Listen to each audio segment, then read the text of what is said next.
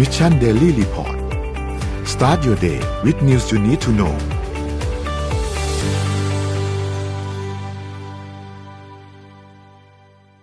สวัสดีครับยินดีต้อนรับเข้าสู่ Mission Daily Report ประจำวันที่ 21 มิถุนายน 2565 นะครับ วันนี้คุณอยู่กับพวกเรา 3 คนตอน 7 โมงถึง 8 โมงเช้า สวัสดีพี่ปิ๊ก สวัสดีพี่เอ็มครับ สวัสดีค่ะ ครับ วันนี้วันอังคารนะครับ เดี๋ยวเราค่อยๆไปอัปเดตเรื่องราวต่างๆกันนะครับ ว่ามีอะไรเกิดขึ้นบ้างในช่วง 24 ชั่วโมงที่ผ่านมานะครับ เดี๋ยววันนี้เราไปเริ่มกันที่การอัปเดตตัวเลขกันก่อนเหมือนเคยครับ ตัวเลขล่าสุดนะครับ เราฉีดวัคซีนเพิ่มไปได้ประมาณ 40,000 โดสนะครับ ก็ไม่ได้เยอะมากนะครับ กลางๆนะครับ แล้วก็ขอดูนี่เลยครับ สถานการณ์ของผู้ป่วยครับ ผู้ติดเชื้อรายใหม่อยู่ที่ 1,700 รายนะครับ มี ผู้รักษาหายอยู่ที่ 2,166 นะครับ ตัวเลขผู้เสียชีวิตอยู่ที่ 18 คนนะครับ ซึ่งถือว่าค่อนข้างน้อยนะครับ น้อยลงเรื่อยๆนะครับ ผู้ป่วยอาการหนักอยู่ที่ 619 นะครับ ใส่เครื่องช่วยใจ 299 นะครับ แล้วก็เดี๋ยวน้องขอเช็คตัวเลข ATK ให้สักครู่ครับ ATK อยู่ที่ 2,300 นะครับ เท่ากับว่ามีผู้ติดเชื้อรายใหม่ก็กลมๆประมาณ 4,000 คนนะครับ นี่คือสถานการณ์ผู้ป่วยล่าสุดนะครับ ไปดูถัดมาครับ เซ็ตบ้านเราปรับตัวนิดเดียวครับ ติดลบ 0.1 0.01%นะครับอยู่ที่ 1,559.21 นะครับหุ้นต่างประเทศครับดาวโจนส์ครับติดลบ 0.13%นะครับ NASDAQ บวก 1.43% NYSE นะครับบวกเอ้ติดลบครับ 0.32%นะครับฟุตซี่บวก 1.50%และหังเสงบวก 0.42%นะครับค่าน้ำมันดิบครับ ราคาน้ำมันดิบเนี่ยมีการปรับตัวขึ้นเล็กน้อยนะครับ WTI เนี่ยบวกขึ้นมา 0.47%นะครับอยู่ที่ 110.07 นะครับและBrent crude oil ครับอยู่ที่ 114.08 บวกขึ้นมา 0.85%นะครับราคาทองคำครับติดลบ 0.05%นะครับอยู่ที่ 1,838.56 นะครับปรับตัวไม่ได้เยอะมากนักนะครับแล้วก็คริปโตเคอเรนซีครับก็ต้องบอกว่าขึ้นมายืนเหนือ 20,000 ได้ อีกครั้งหนึ่งนะครับสำหรับบิตคอยนะครับอยู่ที่ประมาณ 27,700 นะครับ Ethereum อยู่ที่ประมาณ 1,100 นะครับ Binance อยู่ที่ 217 นะครับSolana อยู่ที่ 35.12 นะครับแล้วก็ Bitkub Coin อยู่ที่ 2.25 นะครับโดยภาพรวมแล้วเนี่ยก็เป็นวันที่ขาขึ้นนะครับสำหรับคริปโตเคอเรนซีนะครับนี่คืออัปเดตตัวเลขทั้งหมดครับค่ะขึ้นหลังจากลงมาแล้วตั้งเยอะนะคะ ครับผม ขึ้นมาทีละนิดครับทีละนิดฮะ ราคาน้ำมันดิบเนี่ยจริงๆแล้วปรับตัวขึ้นก็จริง แต่ว่าในภาพรวมแล้วเมื่อเทียบกันกับช่วงก่อนหน้านี้เนี่ยคิดว่าเดี๋ยวเราน่าจะได้เห็นราคาน้ำมันลดลงนะครับ ที่เราเตือนที่เราเติมกันหน้าปั๊มเนี่ยเพราะก่อนหน้านี้มันจะอยู่ที่ประมาณหนึ่งร้อยี่สิบกว่านะครับอืมค่ะอ่าขอพาไปเรื่องตื่นเต้นก่อนเลยแล้วกันนะคะจครับริงๆแล้วจะบอกว่าเรื่องนี้ไม่ใช่เรื่องใหม่แต่เอ็มเพิ่งรู้ เอ็มก็เลยเอามาเล่าให้ทุกคนฟังนะคะเผื่อว่ามีใครจะเพิ่งรู้เหมือนกันกับเอ็มค่ะ เกี่ยวกับเรื่องของสิ่งมีชีวิตอย่างหนึ่ง ซึ่งมันเป็นครึ่งสัตว์ครึ่งพืชค่ะ ชนิดแรกของโลกตื่นเต้นไหมคะ ครึ่งสัตว์ครึ่งพืชเนี่ยเป็นยังไงนะคะ เอ็มเห็นมาจากเพจ Earth Natural Wonders นะคะ Earth เปิดโลกธรรมชาติแล้วเอ็มก็เลยไปดูต่อแล้วก็ค้นพบว่าเฮ้ยจริง ๆ แล้วเนี่ย เขาพูดกันเรื่องเนี้ยมาประมาณเกือบเกือบสิบปีแล้ว แล้วก็มีงานวิจัยหลายรอบแล้วด้วยนะคะ สิ่งมีชีวิตสิ่งนี้นะคะ เห็นหน้าตาเหมือนกับใบไม้เลยใช่ไหมคะนนท์ คือชื่อว่าElysia chlorotica ค่ะ chlorotica เนี่ยคลอโรนี่คือคลอโรฟิลล์อะค่ะ เป็นสัตว์ที่กินแสงอาทิตย์ได้เหมือนพืช แต่ว่าเคลื่อนไหวได้เหมือนสัตว์ คือเปรียบเสมือนว่าเป็นต้นไม้ที่เดินได้อะค่ะ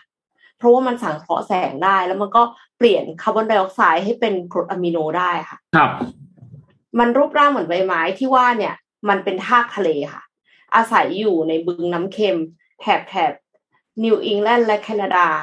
คือหลังจากเกิดขึ้นมาเนี่ย มันจะกินสาหร่ายที่ชื่อว่า Vaucheria litorea เข้าไปในตัว แล้วเสร็จแล้วกินสาหร่ายเข้าไปเสร็จมันแยกคลอโรพลาสต์แยกแยกคลอโรพลาสต์ซึ่งเป็นสิ่งที่เอาไว้สังเคราะห์แสงอะค่ะครับ เก็บบไว้ในตัวได้ ปกติแล้วเนี่ย กินอะไรเข้าไป เรากินพืชเข้าไปเนี่ยเราไม่สังเคราะห์แสงนะคะ ปกติสัตว์ต่างๆ ก็คือทำสิ่งนี้ไม่ได้ แต่มันมี DNA ประหลาดมากที่ทำให้ ทำงานร่วมกันกับโคโรพลาสได้ค่ะ ก็เลยสามารถสังเคราะห์แสงต่อได้ ตอนที่อยู่ในตัวมัน ซึ่งตอนเนี้ยนักวิทยาศาสตร์ก็ยังเหมือนกับไม่สามารถที่จะค้นพบได้สักทีเดียวว่ามันเกิดจากอะไร มีสมมุติฐานว่าทำแบบแบคทีเรียหรือเปล่า ซึ่งก็คือเขามีการเหมือนกับว่าดึง DNA ของอีกฝั่งหนึ่งใส่เข้ามาในตัวได้ แล้วเสร็จแล้วก็คือทำให้มันยังอยู่ได้ในตัวมันเอง แล้วก็สังเคราะห์แสงได้ ทั้งนี้เนี่ย มันสามารถที่จะอยู่ได้เป็นเดือนเดือนนะคะ โดยที่ไม่ต้องกินอะไรเพิ่มเติม ถ้ามีแสงแดดก็คือได้พลังงานมาจากการสังเคราะห์แสงอะค่ะ แต่ก็มีการทดลองในปี 2014 ค่ะ ที่เขาบอกว่าทดลองแยกกันสองกลุ่ม กลุ่มหนึ่งที่อยู่ในแสงแดด อีกกลุ่มหนึ่งที่ไม่มีแสงอะค่ะ มันก็เริ่มเหี่ยวนะ คือหมายถึงว่าพอไม่กินอะไรอะมันก็เริ่มเหี่ยวลงเหี่ยวลง ใน 88 วันเนี่ยก็เริ่มแบบใกล้เคียงกัน ทั้งนี้เขาก็ยังยืนยันว่ามันสามารถที่จะเปลี่ยน CO2 ค่ะ เปลี่ยนคาร์บอนไดออกไซด์เนี่ยเป็นกรดอะมิโนแล้วก็อื่นๆได้ด้วย แล้วก็มีการสังเคราะห์แสงสร้างน้ำตาลได้เอง แต่ก็คือไม่ได้ว่าสร้างได้เยอะขนาดนั้น คือเอาเป็นว่าเขาสรุปออกมาว่ามันเป็นแหล่งพลังงานสำรอง คือไม่ใช่ว่าไม่ต้องกินอะไรเลยสังเคราะห์แสงได้ตลอด แต่คือมันไม่ตายค่ะ ถ้า มันยังมีสิ่งนี้และมีแสง คือมันเป็นมันเป็นสิ่งที่ Amazing มากๆเลยคือหลายคนอาจจะรู้สึกว่าเฮ้ยมันเคยได้ยินสิ่งคล้ายๆอย่างนี้มาแล้วอย่างเช่นปะการังหรือว่าหนอนทะเล แมงกะพรุนบางชนิดตูเป็นสีเขียวอะค่ะ พี่ปิ๊กเคยได้ยินไหมคะมันจะมีมันจะมีสิ่งที่เลี้ยงสาหร่ายไว้ในตัว แล้วเสร็จแล้วก็คือเก็บเกี่ยวผลผลิตที่เป็นน้ำตาลจากพืชเอาไว้อะค่ะ เวลาที่มันมีสาหร่ายอยู่ในตัวแล้วสาหร่ายอะเป็นตัวที่ผลิตน้ำตาลผลิตอะไรออกมาให้ แต่อันนี้ไม่ใช่ มันไม่เหมือนกัน เพราะว่ามันไม่ได้เลี้ยงพืชในตัว แต่มันใช้แค่ชิ้นส่วนของพืช มาแปลงตัวเองเป็นพืช แล้วก็สังเคราะห์แสงสร้างน้ำตาลเปลี่ยน CO2 เป็นกรดอะมิโนเอง ก็เลยเป็นสิ่งที่เหมือนทำสิ่งที่เป็นไปไม่ได้ให้เป็นไปได้ เพราะว่าแต่เดิมอะ นักวิทยาศาสตร์เนี่ยเขาแบ่งชัดเจนหรือว่าพืชก็คือพืชสัตว์ก็คือสัตว์นะคะ แล้วก็เห็ดก็คือฝังใจโดยที่มาบอกว่าเป็นผักไม่ได้อย่างเงี้ยค่ะ ดังนั้นเนี่ยมันก็เลยแปลกใหม่มากๆเลยว่ามันเหมือนเป็นครึ่งพืชครึ่งสัตว์สิ่งแรกของโลก นักวิทยาศาสตร์ก็เลยต้องกลับมานั่งคิดถึงเส้นแบ่งระหว่างพืชและสัตว์ใหม่อีกครั้ง แล้วก็เป็นความหวังอีกครั้งหนึ่งค่ะว่า ไม่แน่ในอนาคตนะคะ มนุษย์เราเนี่ยอาจจะไม่ได้ขาดอาหารก็ได้ เพราะว่าเราอาจจะสังเคราะห์แสงเองได้ ถ้าเราสามารถที่จะ extract สิ่งนี้ได้ แล้วก็เฮ้ยทำยังไงที่จะให้เราสามารถมีพลังงานโดยที่ไม่ต้องกินอาหารอยู่ได้เป็นเดือนโอ้ มนุษย์กลายพันธุ์ด้วยว่า X-Men ๆอืมแต่ว่าตัวเขียวนี่ก็เครียดนิดนึงพูดนะจริงก็คือน่ากลัวนะแบบเออแบบไม่ใช่น่ากลัวว่าเขาจะมาทำร้ายเราละแต่ว่าน่ากลัวแบบเฮ้ยนึกไม่ออกบางทีบางเป็ต่นอไว้สิ่งเห็นที่อะไรเราเราไม่ก็รู้ไม่จักรู้ว่าเนอะเออ แต่สวยนะพูดจริงดูสวยมากเลยอะนี่เขาเจอที่ไหนทะเลไหนอะไรยังไงเนี่ยนิวอิงแลนด์ค่ะ แล้วก็นิวอิงแลนด์ด้วยนะ ไม่ใช่ดินแดนประหลาดด้วยนะใช่ไหมที่แบบเมืองธรรมดาเลยอะครันิวบอิงแลนด์และแคนาดา แต่ว่าประเด็นมันอยู่ตรงที่อืมว่าตอนเนี้ยคือ climate change เอฟเฟกการดำรงชีวิตอยู่ของของอิลิเซียโคลโรติก้านี้เหมือนกันค่ะพี่ปิ๊กแล้วก็เลยคือเหมือนกับเขาพยายามจะเอามาเพาะในแลบมันหามันยากมากคือเหมือนกับว่า พอมันไม่ได้อยู่ในที่ที่มันอยู่ปกติอะมันไม่เจริญเติบโต มันมันไม่ตอบสนองอะไรขนาดนั้นน่ะ ก็เลยทำการทดลองลำบากอืม น่าสนใจ น่าสนใจ คือนนท์ยังนึกภาพอะในอนาคตยังไม่ออกนะแต่ว่าแต่ว่าดูเป็นสเต็ปสเต็ปแรกของของอนาคตครับ ที่น่าสนใจที่ดูเป็นสเต็ปแรกที่แบบ อาจจะมีอีก อาจจะไม่ใช่เออจจะอยากไม่ใช่รู้ว่าสิ่ง next นี้ step อย่างเดียวเรื่องเนี้ย มันจะเป็นยังไงต่อน่าสนใจครับ ไปต่อกันอ่านะพี่ปิ๊กเราพาไปดูข่าว การเมืองนิดนึงนะครับเอ่อหลังจากเมื่อต้นเดือนเมษาใช่ไหมหรือต้นพฤษภาสิที่เรามีคุยเรื่องของเลือกตั้งประธานาธิบดีฝรั่งเศสไปแล้ว แล้วก็เอม a น u ลมาครองเนี่ยได้ได้รับการโหวตเข้ามาให้เป็น ประธานาธิบดีอีกสมัยหนึ่งใช่ไหมครับ ล่าสุดเนี่ยสัปดาห์ที่ผ่านมาทางฝรั่งเศสก็มีการเลือกอ่าสสเข้าสภานะครับ แต่คราวนี้เนี่ยมันโผมันม่มันมันพลิกโผครับ เพราะว่าอ่าสสจากพรรคของมาครองเนี่ยได้ที่นั่งแค่สองร้อยสี่สิบห้าเสียง จากที่จะต้องได้สองแปดเก้าคือเกินกึ่งหนึ่งของสภา นั่นแปลว่าเขา ไม่ใช่รัฐบาลที่เป็นรัฐบาลพรรคเดียวแล้วนะครับ แล้วก็ทางนักวิเคราะห์เองก็มองว่าเนี่ยเป็นสิ่งที่เริ่มสั่นคลอนสถานภาพความมั่นคงทางการของฝรั่งเศส เพราะว่าไม่ค่อยเห็นที่รัฐบาลเนี่ยจะต้องแบบต้องใช้คำง่ายๆคือต้องมีพรรคอื่นเข้ามาช่วยร่วมในการโหวตเพื่อผ่านนโยบายต่างๆ ในการบริหารประเทศนะครับ โดยตัวแปรสำคัญเนี่ย ที่จะทำให้มาครองเขาสามารถบริหารประเทศได้ต่อไปเนี่ยก็คือพรรค National Rally Party พรรคนี้เป็นพรรคขวาจัดขวาแบบสุดโต่งเลยนะก็พรรคนี้เป็นพรรคที่มีที่นั่งเป็นอันดับสามนะครับ ก็คือแปดสิบเก้าที่นั่ง เมื่อรวมของเขาเองสองสี่ห้าเนี่ยก็จะเป็นสามร้อยสามสิบซัมติงซึ่งก็ก็สบาย เพราะพรรคอันดับกลุ่มอันดับสองที่ได้มันเนี่ยเป็นกลุ่มที่เป็นเล็บเขาเรียกกลุ่มกลุ่มกรีน แล้วก็กลุ่มที่เป็นฝั่งซ้ายทั้งหลายเนี่ย รวมกันอยู่ได้อยู่สามโนด หนึ่งร้อยสามสิบเอ็ดเสียงนะครับ ทีนี้ประเด็นสำคัญก็คือว่ามาครองเนี่ยกำลังจะต้องนำเสนอนโยบายเขาเรียกว่า รักษาเสถียรภาพทางเศรษฐกิจนะครับ กับทางสภาในอีกสองเดือนข้างหน้า ต้องดูว่าการที่เขาอย่างเงี้ยแล้วที่นั่งไม่พอไม่เกินครึ่งหนึ่งเนี่ย แล้วฝั่ง National Rally Party เนี่ย ที่มีอยู่ 89 เสียงเนี่ย จะให้การสนับสนุนหรือไม่ ก็คือว่า ไม่สนับสนุนเนี่ยนะพอคะแนนโหวตไม่ได้เนี่ยนโยบายต่างๆ มันออกไม่ได้ไงทำให้สถานการณ์ของประเทศเนี่ย มันก็จะติดลมแบบว่า ไปกลับไม่ได้ไปไม่ถึงอะไรอย่างเงี้ยก็มีไม่บ่อยครับมีบ่อยของฝรั่งเศสคือที่ผู้นำแล้วพักสสของตัวเองเนี่ย ได้เสียงไม่ถึงครึ่งหนึ่งมีมีรอบนี้นี่แหละ อืมซึ่งซึ่งจะทำให้เกิดภาวะที่เป็นแบบเขาเรียกว่าอัมพาตเนาะพี่ปิ๊กทางการเมือง เขาอัมพาตทางการได้แต่ผ่านไม่ได้ทำไม่ได้ไงใช่ ซึ่งน่าน่าน่าน่าสนใจมาก ไม่ใช่แค่ที่นี่นะ แต่ว่าที่สหรัฐที่จะมีการเลือกตั้งกลางเทอมเองเนี่ยก็ก็ต้องรอติดตามดูเหมือนกันว่า จะเกิดภาวะคล้ายๆ แบบนี้หรือเปล่าในช่วงใกล้ๆเลือกตั้ง เพราะว่าถ้ามันเป็นแบบนั้นเนี่ยมันก็จะเข้ารูปแบบเดียวกับที่ปิ๊กที่ปิ๊กพูดถึงเลยครับ คือ คิดได้แต่ทำไม่ได้ เพราะว่าเสียงในสภาไม่เพียงพอนะครับ คือคุณมีอำนาจในคอรมอจริงแหละแต่อำนาจในสภาไม่มี คือสิ่งที่พี่ชอบในในระบบระบบการเมืองของประเทศทางตะวันตก หลาย ๆ ประเทศก็คือ ที่ไม่คิดว่าไม่รู้ว่าประเทศเราจะมีโอกาสไปถึงวันนั้นหรือเปล่านะก็คือประชาชนเลือกผู้นำเลย อืม ไม่ใช่เลือกใครก็ไม่รู้เพื่อไปเลือกผู้นำแทนเรานึกออกปะค่ะเหมือนเทียบกับเหมือนกับตอนที่เราเลือกผู้ว่ากรุงเทพครับ เราเลือกผู้ว่าเลยแล้วเราก็เลือกสกแล้วให้สกไปเลือกผู้ว่าแล้วเราก็เลือกสกด้วยในเวลาเดียวกัน แต่สกเนี่ยไม่ต้องไปเลือกผู้ว่าแทนเราเราเลือกให้ไอ้เราเลือกกันเอง เพราะฉะนั้นเนี่ย อำนาจในการเขาเรียกว่าไงสิทธิ์ในการเลือกทีมงาน เลือกคณะทำงานเนี่ย จึงเป็นของผู้นำที่เราเลือก ที่คำว่าเราคือประชาชนเนาะส่วนมากเลือกผมไม่รู้อะไรใครเป็นหนึ่งเบอร์หนึ่งเบอร์สองเบอร์สามไม่นะไม่ต้องไปตัดแบ่งเค้กตามโคต้าทีเนี้ยของมาเราเนี่ยมันกลายว่าเราทุกคนต่างเลือกใครก็ไม่รู้ในพื้นที่เราแล้วเขาก็หลาย ๆ คนเขาก็ไปรวมตัวกันเลือกใครสักคนขึ้นมาอย่างเงี้ยมันเลยกลายเป็นว่า แม้กระทั่งสมมติว่านนเนี่ยนนได้เป็นอะไรนะเขาเรียก คนที่ได้รับคะแนนเสียงสูงสุดของประเทศไทยเลยนะสิบล้านเสียงเลือกนนคนเดียวอย่างเงี้ย แต่ถึงว่าคนที่เป็นตัวแทนเลยเขาไม่ได้เลือกนนอะ ไอ้สิบล้านเสียงของนนไม่มีความหมายเลยถูกปะเพราะนนไม่ได้ถูกเลือกโดยคนที่เป็นสสเพื่อเข้าไปเลือกอีกทีหนึ่งเนี่ยเพราะว่าอันนี้เป็นเป็นจุดที่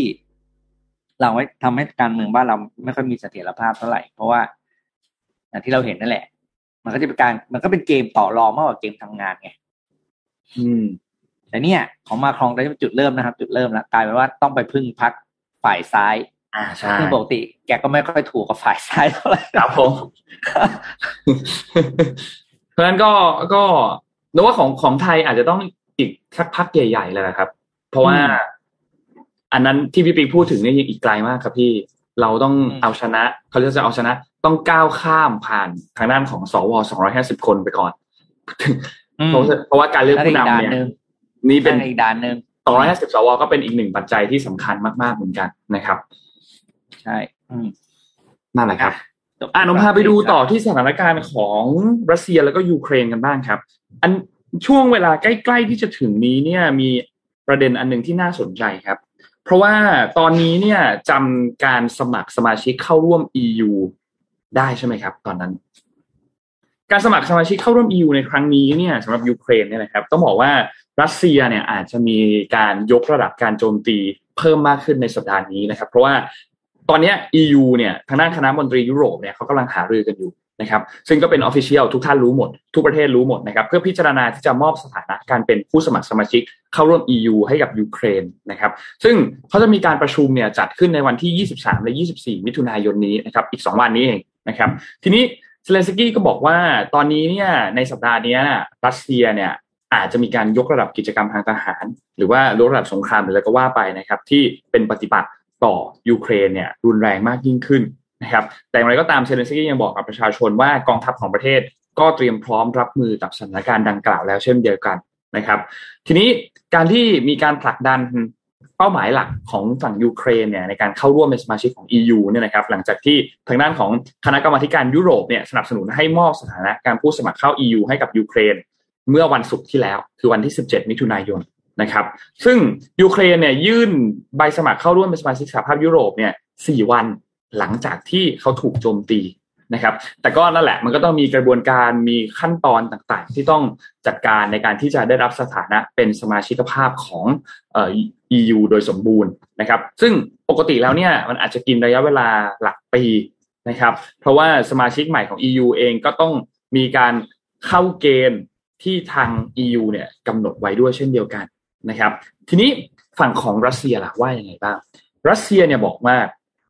วลาดิเมียร์ปูตินได้มีการออกมาพูดในช่วงสัปดาห์ที่ผ่านมาบอกว่า การที่ยูเครนจะเข้า EU เนี่ยรัสเซียก็ไม่ได้ต่อต้าน แต่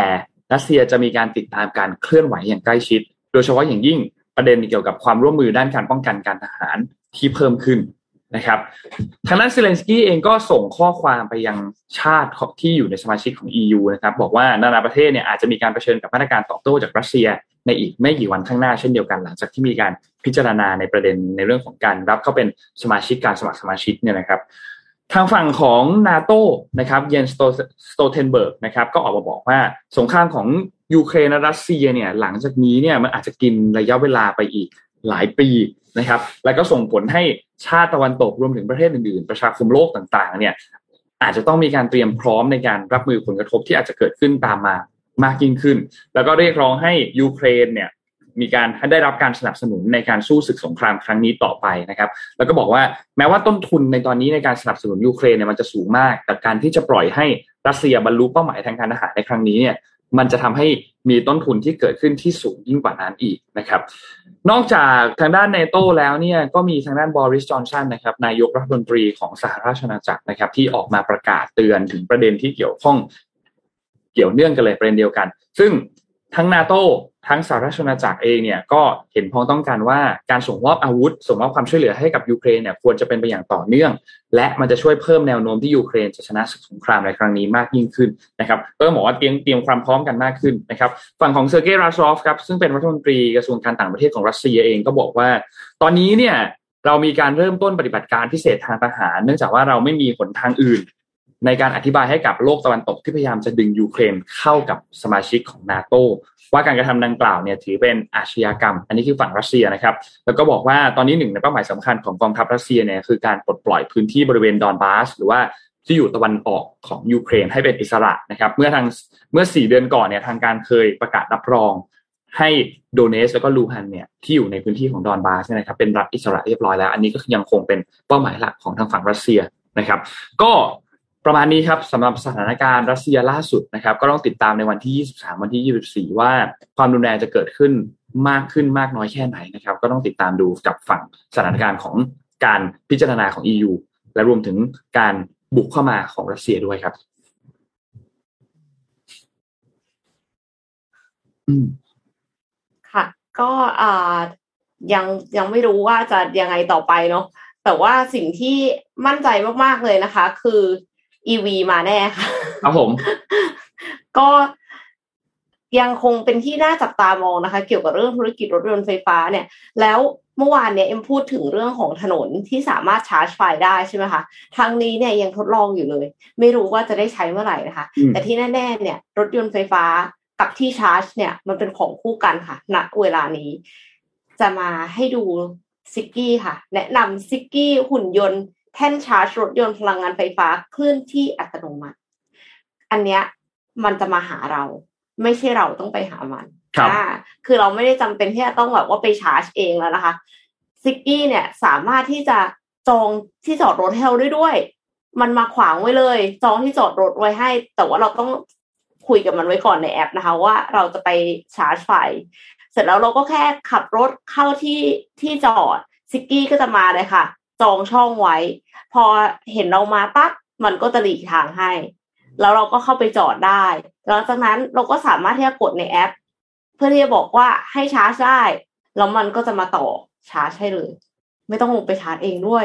สุดยอดคือเห็นแล้วรู้สึกว่า โอ้โห แบบนี้สิที่ต้องการคือ ไม่ต้องการเด็กปั๊มแล้วค่ะ ต้องการแค่ Ziggy นี่ก็พอแล้วนะคะ อืม มันคือ EV Safe Charge ค่ะ เอ่อ บริษัทที่สร้างสิ่งนี้ขึ้นมานะคะพัฒนา Ziggy หุ่นยนต์อัจฉริยะที่เป็นแท่นชาร์จรถยนต์ พลังงานไฟฟ้าแบบเคลื่อนที่ได้ เป็น EV Safe Charge เนี่ยเป็นสตาร์ทอัพด้านอุปกรณ์เทคโนโลยีพลังงานหมุนเวียนที่ก่อตั้งขึ้นในปี 2016 มุ่งเน้นไปที่การสร้างนวัตกรรมเพื่อชาร์จรถยนต์พลังงานไฟฟ้าแบบเคลื่อนที่ หรือที่เรียกกันว่า Mobile Charging โดยในปี 2018 เนี่ยบริษัทได้เปิดตัวที่ชาร์จแบบเคลื่อนที่เป็นครั้งแรก รองรับการชาร์จด้วยกระแสไฟฟ้าสายตรง ก็คือเป็น DC ค่ะ Direct Fast Charge มาก่อนหน้านี้ ในขณะที่ซิกกี้เนี่ยเป็นหุ่นยนต์เคลื่อนที่สำหรับชาร์จไฟฟ้าให้กับ รถยนต์พลังงานไฟฟ้า หรือว่า Robotic Mobile EV Charger หุ่นยนต์ Ziggy เนี่ยสามารถที่จะ standby ผู้ใช้รอผู้ใช้งานอยู่ในจุดที่กำหนด รวมถึงสามารถจองที่จอดรถอย่างที่เห็นในคลิปนี้เลยนะคะ เพื่อทำการชาร์จในที่จอดรถได้อีกด้วย feature ของ Ziggy ได้รับการออกแบบที่เป็นหุ่นยนต์ที่สามารถเคลื่อนที่ได้ด้วยตัวเอง เป็น autonomous robot ผ่านกล้องที่ติดตั้ง 4 จุด รอบทิศทางของหุ่นยนต์ค่ะ แล้วก็มีเซ็นเซอร์ล้อมรอบตัวหุ่นยนต์ด้วย พร้อมกับไฟนำทางสองสว่างเพื่อความปลอดภัย ให้กับผู้ใช้รถยนต์ที่ต้องสัญจรร่วมกับหุ่นยนต์ในในพื้นที่ที่จอดรถเนี่ยนะคะล้อรถทั้งสี่ล้อเนี่ยสามารถควบคุมองศาการเลี้ยว แล้วก็ขับขี่บนทางลาดชันได้แล้วก็ยังมีจอขนาดใหญ่สำหรับสื่อสารกับผู้ใช้งานด้วย เป็นพื้นที่โฆษณาให้ผู้ประกอบการได้ด้วยนะคะ แล้วก็มีตัวเลือกของระบบหน้าจอสัมผัสให้ใช้งานด้วยเช่นกันค่ะ หุ่นยนต์ Ziggy เนี่ยหลังจากที่จะสำรองช่องจอดรถให้กับลูกค้าแล้วก็สามารถที่ที่จะชาร์จ พอชาร์จเต็ม ก็ไปชาร์จคันอื่นได้เลยในทันที หรือไม่ก็คือกลับฐานเพื่อที่จะชาร์จไฟให้ตัวเองก่อน ไปใช้บริการเช่นกัน Ziggy เนี่ยรองรับการชาร์จผ่านแหล่งจ่ายไฟฟ้าหลายแบบ ไม่ว่าจะเป็นโซลาร์เซลล์แบตเตอรี่ลิเธียมไอออนหรือว่าแหล่งจ่ายผสมก็ได้เช่นเดียวกันค่ะ แต่ว่า Ziggy เนี่ยยังรองรับการชาร์จในเลเวล 2 ที่จ่ายกระแสไฟฟ้าสูงสุดแค่ 19.2 กิโลวัตต์เท่านั้น ยังไม่ได้ยกระดับเป็นเลเวล 3 ที่จะเป็นจ่ายด้วยกระแสไฟฟ้าแบบสายตรง เป็น DC charging ภายในหนึ่งปีนะคะหลังจากเริ่มเดิมดำเนินการผลิตสายพานได้สำเร็จคือ ตอนนี้มันยังเหมือนเป็น phase แรก เสร็จแล้ว phase สองเนี่ยมันถึงจะเป็น DC charging นะคะทางนี้ก็ สามารถที่จะติดต่อให้ไปซิกกี้เนี่ยไปอยู่ที่ที่จอดรถของท่านเองได้ในสหรัฐอเมริกา ตอนนี้เว็บในสหรัฐอเมริกาเนี่ยเปิดแล้วให้ทุกคนที่มีที่จอดรถค่ะ ใช้ซิกกี้ได้ ก็เป็นอะไรที่น่าสนใจมาก เพราะว่ามันไม่ต้องมีแท่น คือเหมือนกับว่าปกติแล้วอะเวลาที่จะมีที่ชาร์จ EV อะมันจะฟิกซ์เลยว่ามันต้องเป็นช่องไหนช่องต้องช่องนั้นใช่ แล้วถ้าเกิด คนที่อยากจะจอดอะแล้วมันมีช่องว่างอยู่แค่ตรงนั้น ก็จอดไม่ได้นะ ถ้าไม่ได้ใช้ EV ใช่ไหมคะครับอันี้คือไม่ต้องแล้วซิกกี้เนี่ย ยืนสแตนบายอยู่ เรียงเป็นแถว พอเราจองมา มันถึงจะมาจองที่จอดรถให้เราอืเคลื่อมนที่ได้ เปลี่ยนได้ เป็นสิ่งที่แบบ คือไม่ว่าจะมีที่จอดรถจำกัดขนาดไหน ก็ใช้บริการซิกกี้ได้ค่ะ คือโนว่ามันจะแก้ไขปัญหาดัดนิสัยคนได้พอสมควรนะคือ ถ้าไปตามปั๊มน้ำมัน หรือไปตามห้าง ห้างเนี่ยจะไม่ค่อยเพราะส่วนใหญ่ห้างจะมีเอ่อ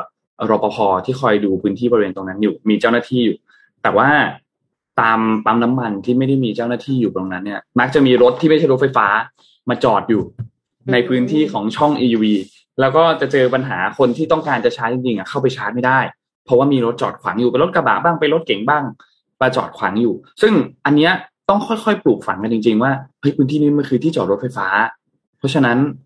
คนที่เขาจะต้องการชาร์จอะเขามีความจำเป็นจริง ๆ ซึ่งอันนี้ก็น่าจะมาแก้ปัญหาเรื่องอันนั้นได้จริง ๆ แต่ว่านนท์ว่าอันนี้น่าสนใจมากเลยพี่แอมเพราะว่าการที่มันเลิกชาร์จเองได้ แล้วไปชาร์จอื่นต่อเลยอะ อันนี้ดีนะคือคือคือคือเยี่ยมเลยอะเลิกชาร์จเองปุ๊บเราไปชาร์จคันอื่นต่อได้เลยคือแบบ เราก็ สบายใจเราชาร์จของเราไว้ แล้วพอมันชาร์จของเราเสร็จปุ๊บมันก็ไปไปต่อของมันเอง ก็น่าสนใจครับ เออแต่ว่าพอพอดูพอดูในคลิปพอตั้งใจดูอีกทีนึงคือเขาไม่ได้แบบมีคนอยู่ในคลิป แต่ว่าอืมอืมการที่การที่จะเอาสายออกมาเข้าใจว่าคนก็น่าน่าจะต้องน่าจะต้องเสียบเองแหละไปคิดว่าน่าจะต้องเสียบเองแหละอืมแต่อย่างน้อยก็ยังดีนะครับที่แบบพวกนี้ไม่ต้องไม่ต้องรอต่อคิวตามตามแต่ละช่องอืมอย่างที่อืนมนท์บอก ครับก็น่าสนใจครับ พี่ปิ๊กสนไหมคะเรื่องไอ้เรื่องจุดจอดรถที่นิวที่ที่ที่โดนพูดเมื่อกี้โอ้คือมันใช่เลยนะ แต่ว่าพี่จะชวนคุยย้อนไปถึงสมัยก่อนนู้นเลยนะครับ ก็คือที่จอดรถคนพิการ อ่าค่ะ ที่ยุคนึงเนี่ย ก็จะมีรถธรรมดาเหมือนที่นนท์พูดเมื่อกี้คือรถที่จอดแบบไม่ได้สำนึกอะอืม ไม่ได้ว่ามีคนพิการแต่เข้าไปแต่ว่จอดฉันแล้วก็อ่าคนที่จำเป็นจริง ๆ เข้าไปจอดก็เขาก็ไม่ได้จอด พี่เองพี่ก็เคยเห็นนะ แบบว่าเวลาเขาเขาเขาทะเลาะกันอะ คือคนที่เขาจำเป็นต้องจอเขาไปจอดไปได้ใช่ไหมไอ้ตานี่ก็ไอ้คนที่ไปจอดก่อนกลับมาที่รถพอดี หรืออะไรสักอย่างเนี้ยแล้วพอคนนั้นเขาก็บอกว่าทำไมคุณมาจอดตรงที่คนพิการ ไอ้คนที่ไปจอดตรงนั้นไปไปไปว่าเขาอีกนะแบบว่าก็เขามาก่อนมาว่างเขาก็จอดสิอะไรอย่างเงี้ยแบบ ไอ้พวกนี้น่าจริงแบบมีมีตังค์ซื้อรถนะ แต่จะไม่ไม่มีตังค์ไปเรียนจิตสำนึกการอยู่ร่วมกับสังคมเนาะ เนี่ยพี่ก็เจอบ่อยไอ้เจ้าไอ้เจ้าที่จอดรถอีวีเนี่ย เดี๋ยวนี้หน้าเซเว่นก็จะมีใช่ไหมค่ะก็จะมีมอเตอร์ไซค์มีรถขายอ่าปิ้งมีอะไรไปจอดร้านนั่นแหละมอเตอร์ไซค์เต็มเลยคือแบบว่า อืมคือเนี่ยแล้วแล้วเราก็บอกว่าเราหวังให้ประเทศเราพัฒนานะแต่ตัวอ่าฮะก็ยังมีมนุษย์แบบนี้อยู่เนี่ยจะทำยังไง โอ้ยไม่เข้าใจจริงอะเหนื่อย เดี๋ยวพาไปดูข่าวเลือกตั้งอีกประเทศหนึ่งครับ วันนี้ครับที่มาจากข่าวเลือกตั้งไม่ต้องไม่ต้องหาข่าวเยอะแล้วแต่อันนี้เป็นที่อเมริกาใต้ครับ ที่โคลัมเบีย โคลัมเบียเนี่ยก็เป็นประเทศใหญ่อันดับสามของอเมริกาใต้นะครับ ก็เมื่อวันอาทิตย์ที่ผ่านมาก็เพิ่งมีการเลือกตั้งประธานาธิบดีใหม่อ่าคนใหม่ไปนะครับ และครั้งนี้ก็เป็นครั้งแรก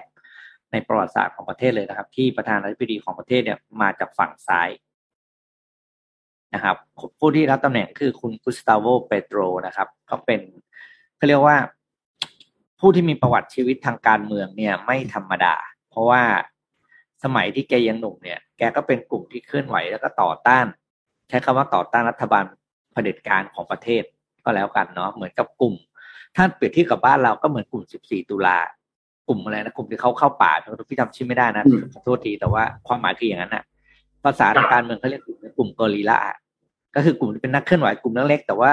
ต่อสู้อย่างอย่างอย่างเต็มที่เพื่อให้ได้มาซึ่งสิ่งที่อ่าเป็นความถูกต้องอะไรอย่างเงี้ยนะครับ นี่คุณเปโดเนี่ยปัจจุบันเนี่ยเขาอายุ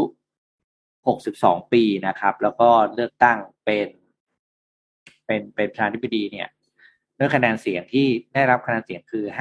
50เปอร์เซ็นหน่อยๆ นะครับชนะคนดิเดตอันดับสองซึ่งได้ตำแหน่งซึ่งได้คะแนนเสียงอยู่ 47เปอร์เซ็นก็ห่างกันไม่มากนะครับ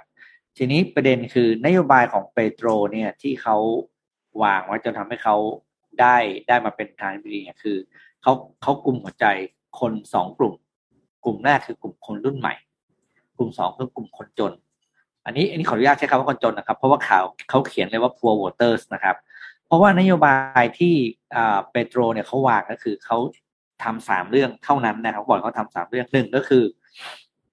อปรับโครงสร้างทางเศรษฐกิจของของประเทศนะครับ โดยการเรื่องของนโยบายทางเศรษฐกิจต่างๆเพราะโคลอมเบียเป็นหนึ่งในประเทศที่มีความยากจนสูงมากนะครับ อันที่สองซึ่งพี่คิดว่าน่าจะเป็นที่สำคัญที่สุดเลยนะในเท่าที่เห็นเนี่ยก็คือ เรื่องของการหยุดสงครามภายในประเทศ ยุติความขัดแย้งภายในประเทศ เราก็คงเคยได้ยินเนาะโคลอมเบียเป็นประเทศที่ มีเขาเรียกอะไรนะนงเขาเรียกไม่ถึงกับสงครามการเมือง แต่ว่าคนที่นั่นยิงกันง่ายมากเลยอะ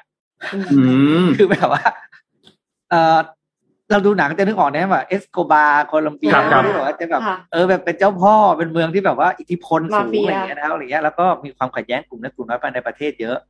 กุสตาโวบอกว่าอ่ากุสตาโวเปโตรบอกว่าเขาจะเป็นคนที่รวมใจของทุกแก๊งทุกก๊กทุกกลุ่มเนี่ย ให้เป็นวันโคลอมเบีย อืม ก็คือเขาจะหยุดไอ้เจ้าปัญหาเหล่านี้นะครับ แล้วก็เดินหน้าพัฒนาประเทศต่อไป สิ่งที่สามซึ่งเป็นสิ่งที่เขาเรียกว่านักเศรษฐศาสตร์ยังมีความกังวลอยู่ แต่ว่าเปโตรเชื่อว่าเป็นวิธีที่ถูกต้องนะครับ ก็คือการหยุด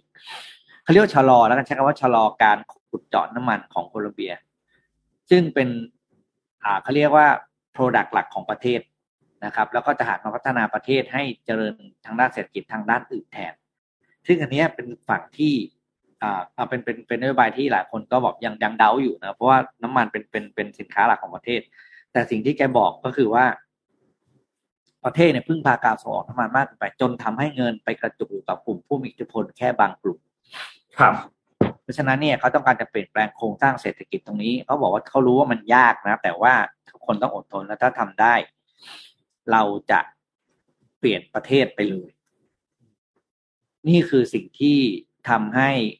เป โตรเนี่ยชนะใจประชาชนชาวโคลอมเบีย แล้วก็ได้รับเลือกเป็นประธานาธิบดีคนแรกที่มาจากฝ่ายซ้าย ฝ่ายซ้ายคือฝ่ายที่ไม่เอารัฐบาลนะก็คือชัดเจนเพราะว่าที่นู่นเขาก็รัฐบาลก็อยู่ฝั่งเดียวกันตลอด อยู่ที่ว่าใครขึ้นมาเท่านั้นเองก็ถือเป็นการพลิกโฉมประเทศครั้งใหญ่ของโคลอมเบียนะครับ ก็ครับอันในมุมมองพี่นี่เสริมต่อนะ ก็ต้องดูว่าแกจะอยู่ได้นานไหมใช่ใช่สำคัญเพเลยครับราะว่า ประเทศแบบนี้เนี่ย เออ คือมันก็แบบอยู่ยากเฮ้ยมันก็น่ากลัวแล้วนนท์ก็เข้าใจใช่ไหมเอ่ออืมคอนเทกต์ของประเทศลักษณะนี้คือแบบ แล้วอย่างคุณผู้หญิงในภาพเนี่ยคุณผู้หญิงในภาพนี้เป็นผู้หญิงผิวผิวดำในภาพเนี่ยเขาเป็นเขาเป็น VP นะ แต่พี่ไม่รู้ตำแหน่งคำว่า VP ของในประเทศโคลอมเบียคืออะไร คือเขาผู้หญิงคนนี้เป็นคนที่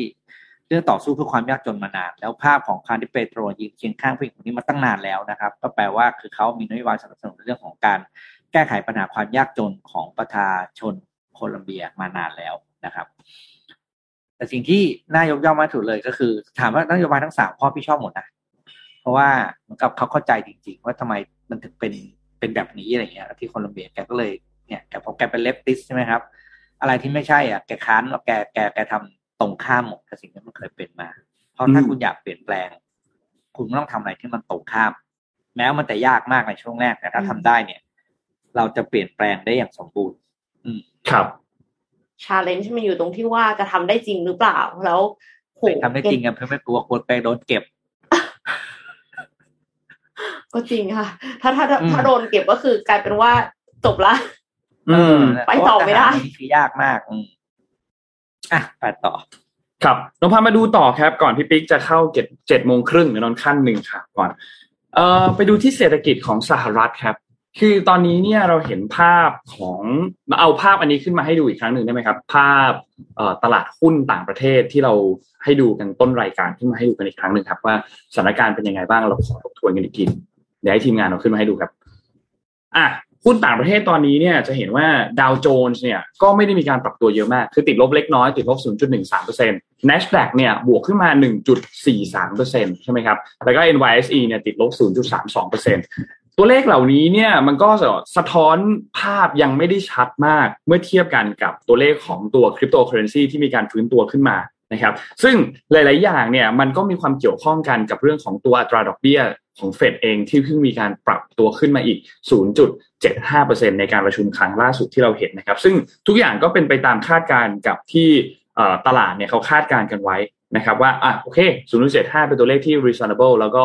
เฟดเองก็ส่งสัญญาณว่าจะขึ้นตัวเลขมาที่ประมาณนี้อยู่แล้วนะครับ ทีนี้ตัวเลขที่เราสนใจกันอยู่ตอนนี้เนี่ยทางฝั่งของคุณเจเน็ตยาเลนนะครับรัฐมนตรีกระทรวงการคลังของสหรัฐเนี่ยเขาไปออกรายการรายการหนึ่งชื่อรายการว่า This Week นะครับแล้วก็พูดถึงเรื่องกับเรื่องเกี่ยวกับเศรษฐกิจของประเทศณปัจจุบันตอนนี้นะครับว่ามีแนวโน้มที่เป็นอย่างไรบ้างนะครับ AP News เขาก็มาทำข้อมูลเพิ่มเติมมาครับเขาบอกว่าทางด้านเศรษฐกิจ ภาพรวมของประเทศณขณะตอนนี้ของสหรัฐเนี่ยมีแนวโน้มที่จะเติบโตเนี่ยชะลอตัวช้าลงในช่วงที่เหลือของปีนี้ คือตั้งแต่เดือน 7 เดือน 8 เดือน 9 เป็นต้นมาเนี่ยนะครับ แต่เจนเน็ตเยเล่นมองว่าไม่น่าจะรุนแรงถึงขั้นที่จะเข้าสู่ภาวะเศรษฐกิจถดถอย ซึ่งต้องบอกว่ามุมมองอันนี้น่าสนใจ เพราะว่าคนเนี่ยมุมมองกันมาก่อนหน้านี้ว่า การที่เฟดขึ้นอัตราดอกเบี้ยขึ้นมาเนี่ย คนจะปรับตัวกันทันไหม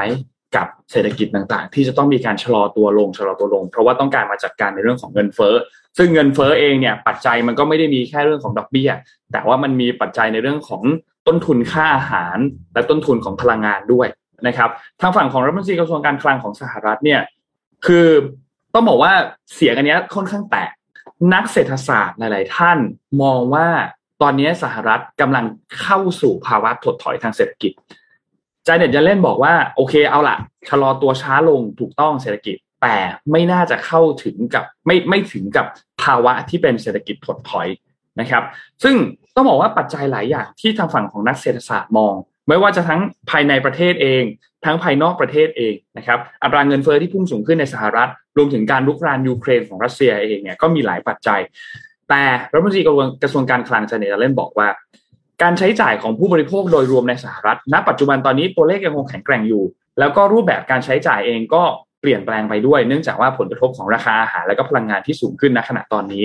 และการออมของครัวเรือนในช่วงโควิดที่ผ่านมาเนี่ยจะช่วยรักษาอำนาจการใช้จ่ายของผู้บริโภคไว้อยู่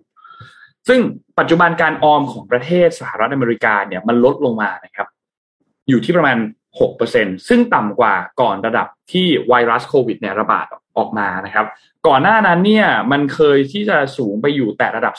16.6%ในปี 2020 นะครับ ซึ่งตอนนั้นสูงมากเลยในช่วงโควิดมาใหม่ๆ แล้วก็ค่อยๆ ลดลงเรื่อยๆ ลดลงเรื่อยๆ นะครับ อย่างล่าสุดในปี 2021 เนี่ยอยู่ที่ 2,000 อยู่ที่ 12.7%นะครับ และปัจจุบันเนี่ยอยู่ที่ประมาณ 6%ซึ่งมันต่ำมากนะครับ ทีนี้เจเนเรนบอกว่าคือความเห็นของเขากับความเห็นของโจไบเดนเนี่ยมันค่อนข้างที่จะ สอดรับกันไปในแนวทางเดียวกันนะครับ คือบอกว่าภาวะถดถอยเนี่ยเป็นสิ่งที่หลีกเลี่ยงไม่ได้ แต่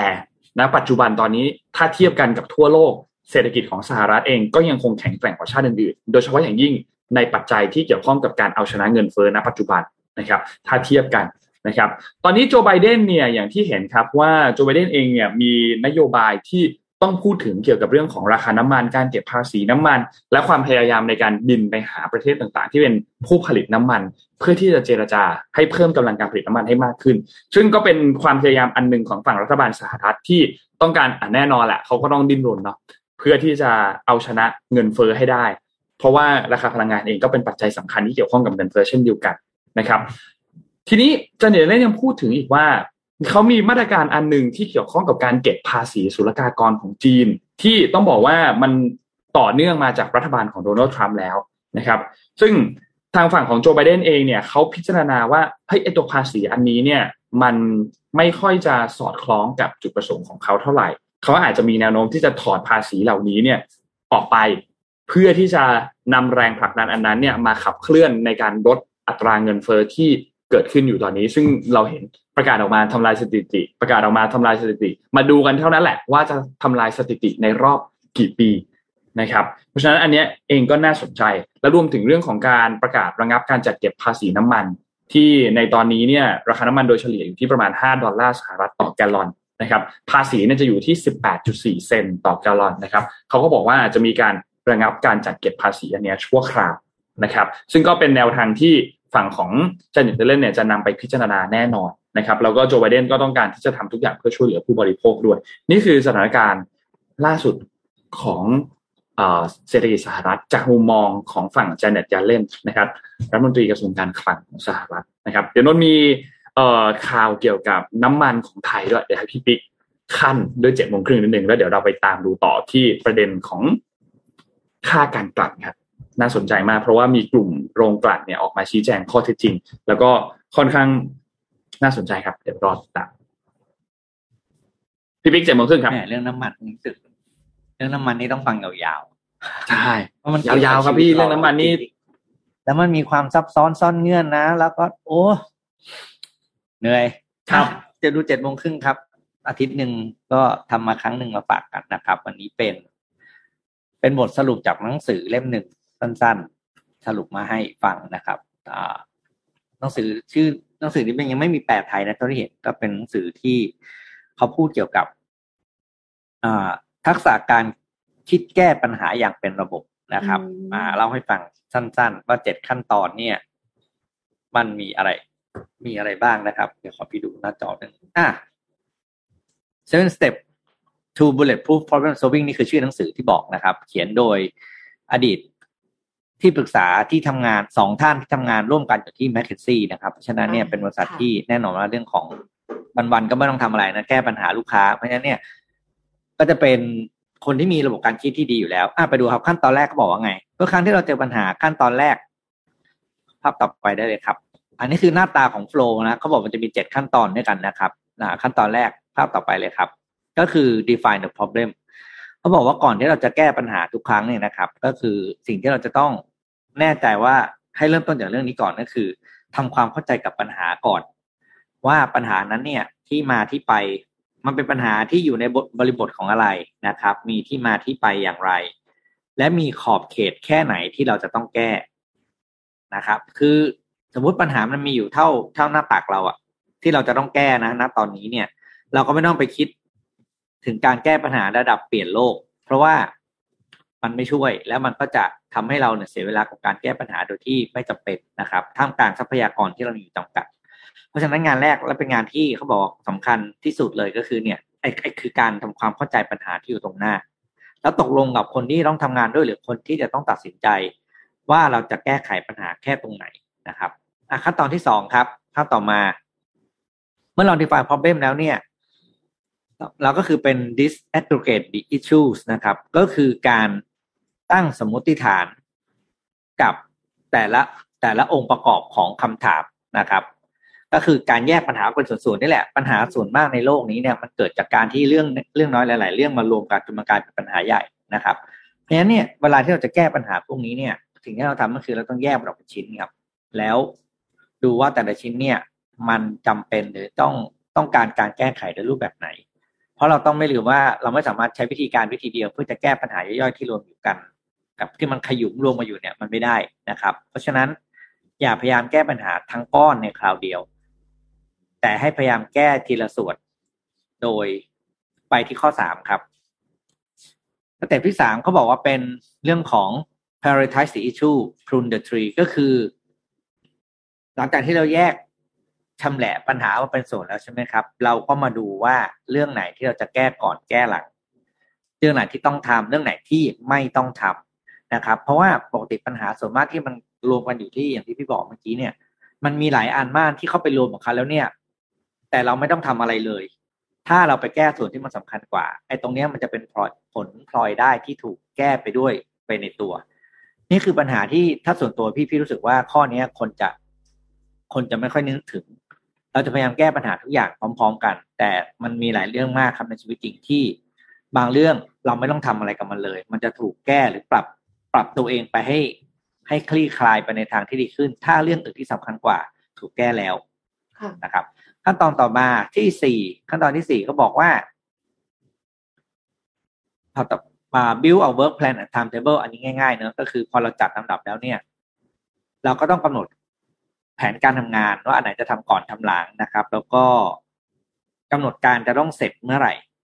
ประเด็นประเด็นไม่ประเด็นประเด็นสำคัญก็คือเราต้องทำให้อยู่ในกรอบเวลา ที่วางไว้นะไม่ให้ไหลเอื่อยเรื่อยเฉยไปเรื่อยๆสุดท้ายปัญหาจะไม่เสร็จสักทีแล้วถ้าเกิดเราไอ้ไหลเอื่อยเฉยไปเรื่อยๆเนี่ยไอ้เรื่องที่มันเคยไม่เป็นปัญหา มันจะกลายเป็นปัญหานะครับ เพราะฉะนั้นกลายเป็นปัญหามันจะยากขึ้นเรื่อยๆ เพราะฉะนั้นถ้าเรากำหนดไทม์เฟรมไว้แล้วต้องจัดการให้ได้ ขั้นตอนที่ห้าครับเขาบอกว่า conduct critical analysis อันนี้คือให้วิเคราะห์ปัญหาอย่างเป็นระบบแล้วอย่างมีเหตุผลก็คือ ลบเอาอาคติความเชื่อเดิมออกไปก่อน แล้วก็โฟกัสกับเรื่องที่มันอยู่ตรงหน้าจริงปัญหามีแค่ไหน ความจริงเป็นอย่างไรที่มาที่ไปมีอะไรบ้าง ทางเลือกมีอะไรบ้าง นี่แหละ เราอยู่ที่ตรงนี้ข้อนี้ข้อห้าเอาอาคติว่าเราเชื่อว่าเราเคยเห็นมาอย่างนี้ มีคนเคยบอกว่าอย่างนั้น พวกนี้ต้องเอาออก ประเด็นของคนที่จะแก้ปัญหาได้เก่ง คือแยกแยะเรื่องพวกนี้ออกจากออกจากไอ้ปัญหาที่เราจะต้องจะต้องทำแยกมันออกจากความคิดตัวเองที่ มันมันอยู่กับเรามานานนะครับ มันต้องแยกออกให้ได้ ขั้นตอนที่หกครับ เขาบอกว่าให้ทำ synthesize finding from the analysis ก็แปลง่ายก็คือ ให้ประเมินแนวทางแก้ปัญหาที่เรามีว่าเรามีทางเลือกอะไรบ้าง แล้วเอาไปทดสอบว่าสิ่งที่เราคิดว่าเป็นทางเลือกนั้น อันไหนมัน work หรือไม่ work ขั้นตอนนี้ประเด็นคือยังไม่ได้ลงมือแก้ปัญหาแบบเต็มตัวนะ แค่เอาไปทดสอบว่ามัน work หรือเปล่า ถ้าไหนยังไม่ work จะได้กลับมาแก้ก่อนก่อนที่จะไปลงมือทำจริงนะครับ แล้วก็ข้อสุดท้ายก็คือแนวทาง สร้างแนวทางการสื่อสารที่ชัดเจน สื่อสารกับทีมกับเพื่อนร่วมงานกับผู้ที่เกี่ยวข้องว่าทำไมเราต้องแก้ปัญหานี้ เพราะอะไรมันทำความมาสร้างปัญหาอะไรมีผลเสียหายอย่างไร ถ้าถ้าเราไม่แก้ และเรามีวิธีการแก้ปัญหาที่ตัดสินใจเลือกมาแล้วยังไงบ้าง ยิ่งเราสื่อสารในชัดเจน ความสงสัยลังเลไม่แน่ใจ อะไรต่างๆเนี่ยมันจะลดน้อยลงแล้วสุดท้ายเราจะได้ผลลัพธ์ที่ดีขึ้นนะครับ นี่คือเจ็ดขั้นตอนของการคิดแก้ปัญหาแบบที่เราเขาเรียกว่าอะไรนะ bulletproof problem solving นะครับแต่สังเกตว่าเจ็ดข้อยังไม่มีลงมือทำเลยนะเพราะนี่คือการคิดเพื่อจะแก้ปัญหาเท่านั้น นี่คือสไตล์หลักของแบบคนที่ทำงานเป็น framework เป็นเป็นระบบแบบบริษัทแบบ Big Four อะเขาจะคิดแบบนี้แหละ คิด test คิด test คิด test จนสุดท้ายเสร็จปุ๊บอะเอาที่ test แล้วทดสอบแล้วมั่นใจแล้วว่าดีว่าได้ผลดี ค่อยเอาไปทำเพราะฉะนั้นหลักการที่พี่สรุปการหนึ่งครับ จากเจ็ดโมงครึ่งวันนี้ก็คือ เวลาเจอปัญหาไม่ต้องรีบเข้าไปแก้ครับ ปัญหามันรอได้ ถ้าเรามีวิธีแก้มันอย่างเป็นระบบ แล้วก็พร้อมที่จะแก้ปัญหาได้จริงๆอะฝากเจ็ดโมงครึ่งวันนี้ไว้ให้ วันนี้แต่เพียงเท่านี้ ใช้ใช้ทุกอาชีพค่ะ ใช้ทุกกรณีคือหมายถึงว่าการแก้ปัญหาเนี่ย มีตลอดมันเป็นสิ่งที่ใกล้เคียงกับชีวิตเรานะคะ คือจริงๆแล้วทุกงานเนี่ยมีปัญหาถ้าไม่มีปัญหาก็ไม่มีงานนะคะเขาก็จะไม่จ้างเราไป เพราะฉะนั้นเนี่ยเอาเจ็ดขั้นตอนของพี่ปิ๊กไปใช้ได้เลยค่ะมีประโยชน์มากๆอะพี่เอ็มไปต่อก่อนไหมฮะ ค่ะอ่าขอ PR รายการใหม่สักนิดหนึ่งแล้วกันนะคะ ครับ ถ้าใครที่ชอบ Big Read ของโอปป้าโทมัสค่ะ จะชวนทุกท่านมาติดตามรายการ MDR ทยานทอค่ะ เพราะว่าเป็นรายการที่จะพาทุกท่านเนี่ยทยานสู่ทุกเหตุการณ์กับพี่โทมัสของเรานั่นเองนะคะ ใครที่เป็นแฟนแฟน Big Read เนี่ย episode หนึ่งเนี่ยต้องยิ่งพลาดไม่ได้เลยนะคะ เพราะว่าแขกรับเชิญสุดพิเศษที่จะมาร่วมกันวิเคราะห์เจาะลึกทุกประเด็นที่น่าสนใจในสังคม ในวันที่ 22 มิถุนายนนี้เนี่ยจะเป็นใครไปไม่ได้ค่ะ นอกจากผู้ว่าคนใหม่ของเรานั่นเองค่ะผู้ว่ากทมค่ะ ก็มาติดตามกันว่าในหนึ่งเดือนที่ผ่านมาคุณชัชชาติทำอะไรให้กับกรุงเทพไปแล้วบ้างนะคะ ติดตามไลฟ์กันแบบสดๆ ทุกวันพุธเวลาหนึ่งทุ่มตรงค่ะ ได้ทางเพจ Mission to the Moon และทยานค่ะ โอ้โห พอเปิดขึ้นมาเนี่ย episode แรกเนี่ย ก็แขกแขกรับเชิญก็เด็ดแล้วนะคะ ไม่ไม่รู้เหมือนกันว่า episode ถัดไปจะเป็นใครบ้างค่ะอ่าไม่แน่ใจว่าทางทีมงานหาคลิปขึ้นมาเจอไหมคะเออมีไหมมีไหมมีมีมีวิดีโอไหมครับ อยากเห็นมาก เดี๋ยวเราทีมงานแจ้งนิดนึงนะครับ คือตอนนี้คือทุกคนแบบว่าดูไลฟ์คือคือคนดูไลฟ์อาจารย์ชาชาติเยอะมากแล้วก็บอกว่าไลฟ์กันจนแบบ คนดูดูแล้วยังเหนื่อยเลย กลายเป็นว่าเดี๋ยวก่อนยังไม่ได้ทำอะไร ดูเฉยๆก็บอกว่ารู้สึกว่าโอ้โห เราขี้เกียจหรือเปล่าทำไมทำไมอาจารย์ทำอะไรเยอะขนาดนี้นะคะเมื่อเช้าต้องตื่นมาเจออาจารย์แบบว่าต้องตื่นมาตอนตีห้ากว่านะเจอไปอาจารย์ไปดูเกี่ยวกับระดับน้ำมั้งพื้นที่น้ำว่าแบบเออน้ำน้ำในแต่ละพื้นที่ปกติไหมขึ้นไหมหรือไม่ขึ้นไหมอะไรอย่างเงี้ยโอ้โหสุดสุดปังมาก อ่านี่ค่ะ คลิปมาแล้วค่ะ วิเคราะห์เจาะลึกนะคะ ทุกประเด็น ประเด็นสำคัญต่างๆ ไม่ว่าจะเป็นของประเทศไทยหรือว่าระหว่างประเทศโอ้โหต้องต้องฟังอบป้าเลยค่ะ ครับ ติดตามได้นะคะ episode แรกวันพุธที่ 22 มิถุนายนนี้ค่ะ แล้วก็ไลฟ์กันแบบสดๆ ทุกวันพุธเวลาหนึ่งทุ่มตรงได้ทางเพจ Mission to the Moon และทยานค่ะ อ่า โอเค รอติดตามกันครับ วันพรุ่งนี้วันพรุ่งนี้หนึ่งทุ่มตรงครับนนพามาดูต่อครับกับประเด็นที่เกี่ยวข้องกับเรื่องของน้ำมันในไทยนะครับจำเมื่อสักประมาณสัปดาห์เกือบเกือบสองสัปดาห์ที่แล้วได้ใช่ไหมครับ ที่ทางด้านคุณกรจติกาวนิชเนี่ยออกมาพูดถึงประเด็นว่า เอ๊ะทำไมราคาหน้าปั๊มมันถึงแพงจัง มันเกิดปัจจัยอะไรบ้าง มิชชั่นทางเราเองก็เอาข้อมูลมา SCB ก็เอาข้อมูลมาเหมือนกันที่เรามาแชร์ข้อมูลกันเมื่อสัปดาห์ที่แล้วที่พูดถึงว่า เอ๊ะ พอเรามาแตกดูในค่าเอ่อค่าใช้จ่ายต่างๆ ที่เกี่ยวข้องกับน้ำมันแล้วเนี่ย ไปดูภาษีดูแวดดูค่าการตลาด ดูค่าการกลั่นดูนู่นดูนี่แล้วเนี่ย มันมีปัจจัยอะไรบ้างที่ทำให้ราคาหน้าปั๊มมันแพงขึ้น เพราะว่าถ้าเราย้อนกลับไปสิบปีสิบห้าปี ตอนนั้นราคาน้ำมันดิบก็ประมาณนี้ร้อยี่สิบเหมือนกัน แต่ราคาหน้าปั๊มมันถูกกว่านี้ มันเกิดอะไรขึ้นนะครับ ทีนี้เราก็รู้แล้วว่าอะประเด็นหลักๆ เนี่ย มันมีตัวเลขอันหนึ่งที่ สักสามตัวเลขแล้วกันที่น่าสนใจ อันหนึ่งก็คือในเรื่องของอค่าเงินบาทที่แข็งค่าสองคือประเด็นเกี่ยวกับค่าการกลั่นนะครับ ที่เราเห็นแล้วว่าเอ้ยค่าการกลั่นเนี่ยมันสูงขึ้นมากว่าปกติ แล้วประเด็นที่สามก็คือเรื่องของการที่เอาเงินชดเชยเข้าไปใส่นะครับ ซึ่งก่อนหน้านี้ก่อนหน้านี้ไม่มีในอดีตเนี่ยไม่มีแต่ตอนนี้ต้องมีการชดเชย แต่น้ำมันก็ยังแพงกว่าอยู่ดีนะครับ ทีนี้ เมื่อสัปดาห์ที่แล้วเนี่ยทางด้านพักกล้าเนี่ยนะครับคุณกรจติกาวันนี้หัวหน้าพักเนี่ยเขามีการแถลงออกมา บอกว่ามาพอผ่านไปหนึ่งสัปดาห์แล้วเนี่ยมาตรการต่างๆของรัฐบาลเนี่ยไม่ทำให้ราคาหน้าปั๊มเนี่ยมันลดลง ราคาน้ำมันในสัปดาห์ที่ผ่านมาก็ยังคงขึ้นอยู่ ซึ่งคุณกรบอกว่าจริงๆแล้วเนี่ยมันมีวิธีทำให้ราคาน้ำมันเนี่ยมันลดลงได้ทันที คือใช้อำนาจตามมาตรา 24 และมาตรา 25 วงเล็บ 2 ในพรบว่าด้วยสินค้าและบริการ ซึ่งคณะกรรมการกลางว่าด้วยราคาสินค้าเนี่ย ที่มีรัฐมนตรีว่าการกระทรวงพาณิชย์เนี่ยเป็นประธานเนี่ยสามารถใช้อำนาจในการกำหนดอัตรากำไรของสินค้าควบคุมได้นะครับยกตัวอย่างเช่นก๊าซเปโตรเลียมเหลว น้ำมันเชื้อเพลิง ซึ่งในตามกฎหมายแล้วเนี่ยมันถือเป็นสินค้าควบคุมตามบัญชีของคณะกรรมการ และถ้าเทียบค่าการกลั่นในเฉลี่ย 3 เดือนแรกของปีเนี่ยมันอยู่ที่ 1.91 บาทต่อลิตรนะครับ ซึ่งเป็นราคาที่มีกำไรอยู่แล้ว พอเจอราคาเอ่อ1.91 บาทต่อลิตรนี่คือกำไรอยู่แล้ว นี่คือพอยแรก พอยที่สองคือสถานการณ์ของสงครามยูเครนผ่านไปผ่านไป